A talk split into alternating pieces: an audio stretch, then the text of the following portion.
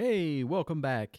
Matt passed his luck check. He's not here today. He's out having fun in the sun, but I would not leave you guys hanging. It is two weeks since the last podcast, so here I am again giving you the quick rundown update. I guess it's not much of a surprise when it's going to be uh, my solo episode, so to speak, my mini episodes, as you can probably look at the time and the fact that it doesn't have a number and realize he's doing it by himself.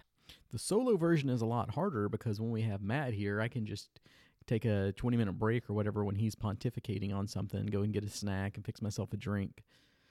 So trying to hold it down and not have too many pauses. There you go. The uh, uncomfortable silences. That's my bag, baby. It is unbelievable, but we are a week out from LongCon 2021. And yeah, I really honestly can't believe it. It does not feel like it should be November. It feels like it should be maybe June. It does not feel like we should be getting ready for a con, but right now I've got the printer a going. It's printing out programs. I hate doing the programs. That's if I could farm something out for the convention, that would be probably the biggest thing right there. I just don't like putting it together. It's it's a pain to me. But those are printing out now. That's that's done after some of my procrastination. I still have to print out the badges. What else have we printed? We have pr- printed out the little table tents, the ones that tell you this is table one, this is the game, these are the players that are signed up. And it seems like there's something else that I had to have printed too. I'm going to have to get a lot more character sheets printed out. I've got that to do. So there's a little work left here and there to get ready for it, but pretty much the train has left the station. It's a coming, it's a happening. Nothing we can do about it now except for get ready for it. We've got a lot of uh, great special guests coming. We've got David Beatty, of course, from the Weird Frontiers. We've got Zach Glazar and Bad Mike coming from Frog God Games. John Watson with the Torg crew, and I think he's running two Torg games, and I was really surprised at the turnout that he got. I did not know there would be a lot of takers, but apparently there is a pretty decent amount of people around here interested in Torg. For those of you that like to hear some numbers information, what I can tell you is it looks like we're going to be maybe just shy of last year's Long Con, but slightly above this year's Long Con Spring.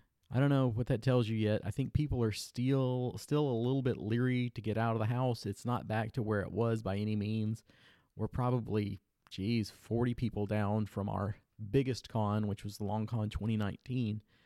And looking at this one, part of the reason for the numbers is we used to have uh, a big group of kids that came, and they're not coming this time. We also, I think, probably Doug, our good buddy from NTRPG, brought geez, probably 10 people last time or something. He really had a crew at our con. So, I mean, we're missing that too. So, I guess overall, our numbers are not bad because you can just you can kind of look at those two things where we had bigger numbers of people coming and even with them not making it our numbers are still pretty decent so other than excitement for the con um, i've got some excitement for uh, my buddy uh, luau lu whose kickstarter has about a week left it is Seekers of the Unknown.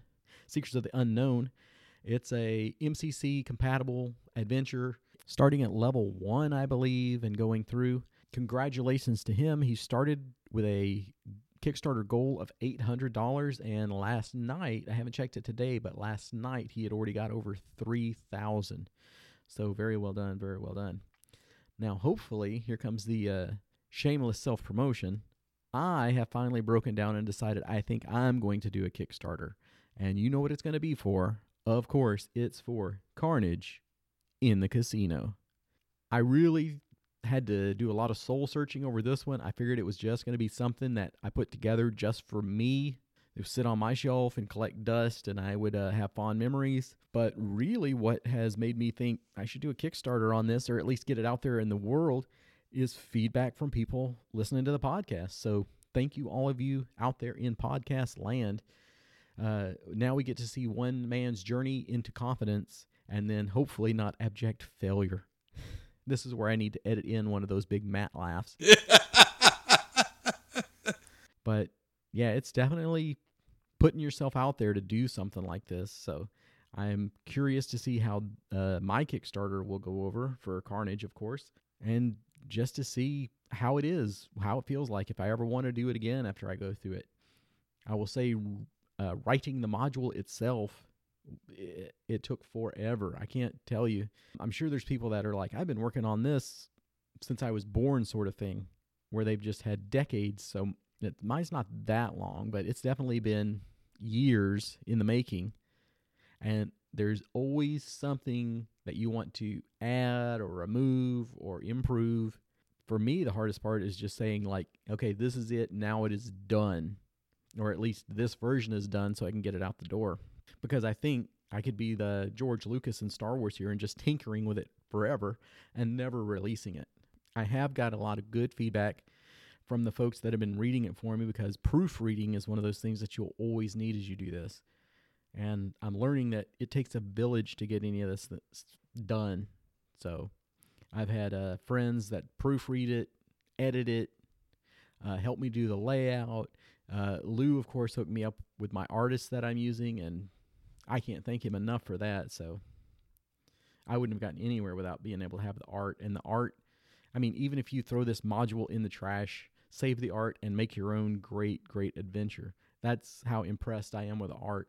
And I've talked to the artist several times and told him just how much he inspired me by being able to see this stuff, what details he added into it, and how that in turn could affect the adventure. So that's been a fun and interesting journey. The one thing that I don't like is having to admit that I am a bit of a control freak because whenever it's out of whenever the module is out of my hands, I get the twitches. So right now my buddy Mark who did the Long Con logo, who's done the design for our shirts for years and years. He is looking at the layout for me, and he said I did a pretty good job. But I mean, anytime I can run something through Mark, I know it's going to get that professional shine put on it. So this was my first time doing any layout or working in this program, so that was it was all new and different to me. So definitely, I was glad I had Mark to fall back on. Um, and yeah, just networking, networking, networking, just having people that I could go to and ask questions. And I mean, I've talked to Ben Burns over at uh, what is that new comic games so many times now and picked his brain and talking to Lou and just anybody that would listen. Uh, going through Goodman Games and getting the approval for the module was it's just weird because pe- I don't know, something about people that own the company actually getting back to you makes you feel humble. Something along those lines. You're like, wow, they would actually take the time of day to come back and talk to me. So that's the thing right now is I'm waiting for a final layout version to get back to me so that I can send it back into Goodman so that they can go, yes, you we're good with this. Uh, then I can do the Kickstarter. I would love to be able to do the Kickstarter during the long con because the way I told my wife was like, well, I'm not going to be able to sleep because I'm going to have the nerves over that, just waiting to see if it makes or not. So I might as well do it during the con since I'm not going to get any sleep anyway. And hopefully, with people looking me in the eye, they'll feel a little bit more motivation to help me uh, kickstart this thing. So, all of you out there in podcast land, I hope you will check it out, give it a look. Hopefully, in a week or so, it'll be up. Knock on wood. And uh, if you're thinking about doing your own uh, adventure, writing your own module, I highly encourage you to do it. You probably won't make any money at it. That's what I'm looking at. Um, I don't expect to make money. Hopefully, I'll get back some of the money I spent in art, but there's just so many different little expenses with it that you don't think about. So, this is something that we could talk about for a, probably an episode, and maybe we'll get some of our special guests at LongCon to kind of talk to us about it.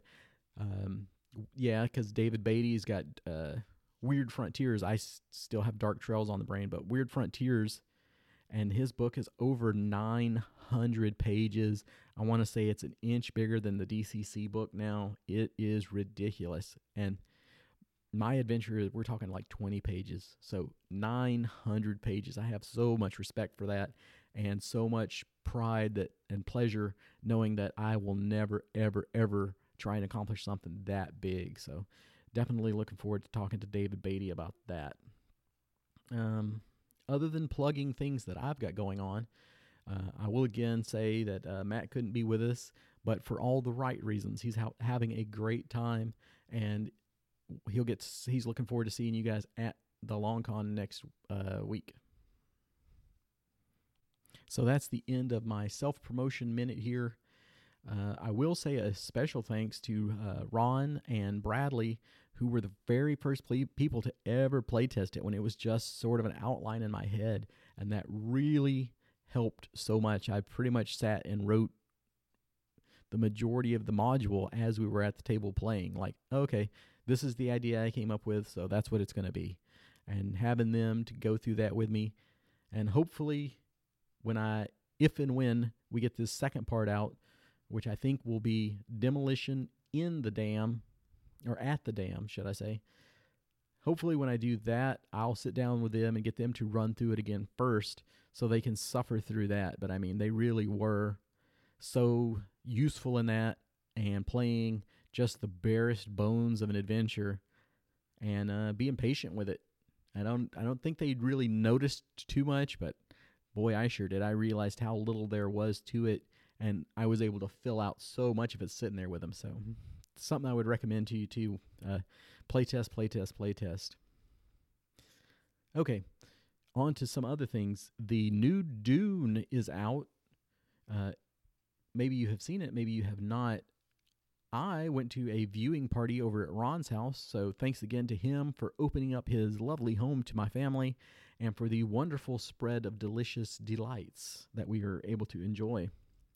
Matt saw it on the big screen, so he loved it. I liked it. I have to say that I'm a book reader for Dune. I like the original, I think 1984 version. That one, I watched it and then I said, This makes me want to read the book. And then I understood things. But I could definitely see the 84 version confusing and turning off just as many people as it might have turned on to it. The new Dune for me, I don't know. I'd probably be the weirdo here. It's just not a new story to me, so I don't think I like it as much. Sort of if they did a remake of, well, any other movie. It's different. It's still good. I, like I said, it's hard to describe. It's just not new and exciting for me. How about that? It's it wasn't a new story. Something like Game of Thrones was a little more interesting because I hadn't seen it before. If 20 years from now they redo the Game of Thrones series or something, then I might be like, eh. I didn't um, watch the, I guess, Sci Fi Channel when they did, I think they did uh, the original Dune and Dune Messiah books and made them into movies or miniseries. Just, I, I was not the person crying out for more Dune, but I am impressed and happy that it's had the mass success that it's had. I'm I'm really surprised. Um, but a big fan of the books. The movie was all right, but I think if I had to, I'd watch the 84 again. And it's not like I sit down and watch that movie all the time anyway. So, my two cents. Along the same lines, I watched for Halloween the movie It. So, uh, naturally, I saw the miniseries back in the day. And watching the new It was a little bit the same. I already know what's going to happen. There's not a lot of plot twists. Um, with it and the new Dune, there are some things that they couldn't do in the original movie. They added some pieces in. I would have to say for it, I like the original kids better, I think, but I haven't watched that since um the what was that the early 90s maybe so I haven't seen it, but I think I like the kids portion of it better in the original, and I like the adult per- version a portion better in the new version. Uh, one thing I'll say for the new version is it had a lot of incredible effects. Uh, there was a lot of things there to stimulate you. If you're like, how can what are some cool monsters or cool effects that I could put in an adventure? There are a lot of things that you could take from it. Um, it's very hard to beat the Tim Curry version of the Pennywise the clown. I don't know. He's just got something about him, and we were just watching Rocky Horror the other day, and how he he is very inherently creepy when he needs to be. So Anything else that I want to say about it? Not really. It was good. If you've never seen it, go out and watch it. It'd be hard, I think, to recommend the miniseries now to go back to somebody and go like, "No, you should watch this instead." What I would like to go back and watch as a Stephen King though would be the uh I think it's Storm of the Century with Andre Linoge. Give me what I want and I'll go away. More people need to see that just because I want to quote that line over and over. And uh, maybe that'll be my uh, Kickstarter theme right there. Give me what I want and I'll go away. The other thing that I have watched that is new and different, well, actually, I should say, uh, What We Do in the Shadows has wrapped up their season come Halloween. That was pretty good. And the other thing that I've watched that is brand new coming back is a new season of Curb Your Enthusiasm. Of course, I think you would know that that's right up my alley. Somebody that doesn't like things. There's where I need to add another Matt laugh to this. but uh no, Curb Your Enthusiasm, big fan of it. This season is not off to a big roaring start yet, I don't think, but it is nice that it is back and hopefully it'll pick up as we get going. But other than that, I think that's about all the exciting things I have to talk about for the podcast. Thank you guys for sticking in there with us. I would like to record some stuff during the long con, but I always say that. That's always something we want to do. But you get into it and it flies by. So many things are going on. Um, we've got the new recording equipment now. As a, this is the first time we've had this set up. I don't think we had it when spring rolled around, or we might have just been getting it getting it then and getting set up with it. So who knows? I may drag this stuff up there, and I would definitely like to try and get a few people, especially our special guests, to uh, record something for all of you guys out there in podcast land. So thank you again for listening.